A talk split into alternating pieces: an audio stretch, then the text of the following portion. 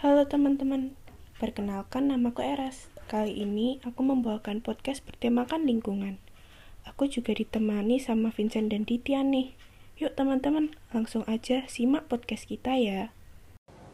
Teman-teman, tahukah kalian bahwa setiap tanggal 10 Januari, Indonesia memperingati Hari Lingkungan Hidup? Nah, sekarang apakah kita sudah menjaga lingkungan sekitar sebagaimana mencintai diri sendiri dan orang tersayang? Bukan hal baru lagi, kalau masalah lingkungan sering dijadikan isu yang tak kunjung terselesaikan dan mendapat solusi nih. Teman-teman, kalian tahu nggak sih pada konferensi tingkat tinggi G20 yang diadakan pada awal bulan Juli tahun 2017 lalu, lingkungan dan perubahan iklim berada pada urutan teratas masalah yang harus segera ditangani lebih lanjut nih. Lingkungan adalah unsur yang tidak dapat dipisahkan dari kehidupan manusia. Gimana pun juga kan kita hidup di lingkungan, berdampingan dan menyatu dengan lingkungan. Dulu, Indonesia dikenal sebagai sebuah negeri yang subur, negeri kepulauan yang membentang di sepanjang garis katulistiwa. Sebagian negara Indonesia merupakan wilayah laut sekitar 70%, sehingga potensi di laut sangat penting menjadi sumber mata pencaharian bagi rakyat Indonesia. Indonesia sangat kaya akan potensi sumber daya lautan. Beberapa contoh potensi sumber daya lautan Indonesia adalah satu, Berhubungan laut. Indonesia merupakan negara kepulauan yang dipisahkan oleh lautan. Maka dari itu diperlukan yang namanya transportasi laut. Melalui transportasi laut, seluruh wilayah di Indonesia yang terpisah bisa dihubungkan dan menjadi pembangunan bisa lebih menyeluruh. Dua, Pertambangan dan energi minyak bumi dan gas bumi sebanyak 70% potensi ini terletak pada pesisir dan wilayah laut lepas. Selain menyimpan bahan tambang dan mineral, ternyata laut Indonesia juga diman dapat dimanfaatkan sebagai energi terbarukan dan ramah lingkungan. 3. Pariwisata Setiap pantai yang ada di Indonesia menunjukkan keindahan yang bisa menjadi potensi wisata. Dengan pengelolaan yang baik, pantai dan laut yang ada di Indonesia bisa menjadi daya tarik wisatawan, baik dalam negeri ataupun luar negeri. Masalah lingkungan pun bermacam-macam, mulai dari global warming, pencemaran sampah dan polusi, hingga pemakaian bahan kimia yang semakin marak digunakan.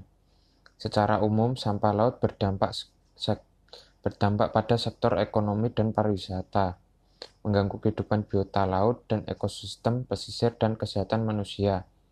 Pemakaian bahan plastik dan kertas juga menjadi perbincangan beberapa waktu belakangan.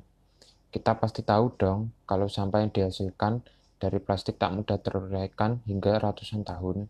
Sudah mengganti sedotan plastik? Sudah bawa tas belanja sendiri? Apakah semua tindakan kita itu cukup mengatasi masalah sampah? Padahal dari limbah-limbah plastik dapat kita daur ulang menjadi barang kerajinan loh teman-teman. Contohnya seperti tempat pensil dari botol plastik. Bahan dan alat yang kita perlukan, dua buah botol plastik yang sama persis, satu buah bresleting, lem tembak, dan gunting. Langkah-langkahnya, pertama, gunting bagian botol plastik sesuai keinginan. 2. Ukur resleting sesuai bagian leher potongan botol. 3. Rekatkan resleting pada bagian dalam leher botol menggunakan lem tembak. 4. Sel selanjutnya, rekatkan sisi resleting yang satunya pada bagian tutup botol. Selesai, tempat pensil dari botol plastik siap digunakan. Tempat pensil dari botol plastik ini biaya tetapnya adalah 50.000 dari biaya penyusutan. Biaya variabelnya adalah 20.000. Setiap botol bekasnya berharga 2.500 ditambah dengan biaya pegawai sebesar 12.500 dan biaya listrik untuk menggunakan lem tembak adalah 5.000.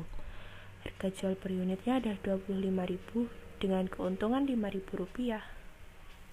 Gereja sebagai persekutuan orang-orang percaya kepada Yesus Kristus memiliki peran yang besar dalam menjaga lingkungan dari kerusakannya dalam hal ini, gereja harus menyadari bahwa kerusakan lingkungan sudah merupakan ancaman yang serius bagi tatanan kehidupan saat ini.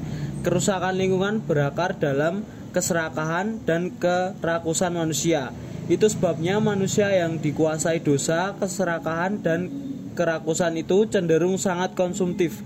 Sebab itu pelestarian alam juga harus dilihat sebagai wujud kecintaan kita kepada sesama sesuai ajaran Yesus Kristus. Nah, karena kita sudah mendengarkan podcast bertema lingkungan, aku mau tanya nih sama teman-teman semua. Gimana sih cara kalian jaga lingkungan sekitar? Dengan cara membuang sampah pada tempatnya? Nanam tanaman di pekarangan rumah? Wah, ternyata menjaga lingkungan bisa dilakukan dengan hal-hal kecil ya. Yuk, kita sama-sama menjaga lingkungan untuk kehidupan yang lebih baik.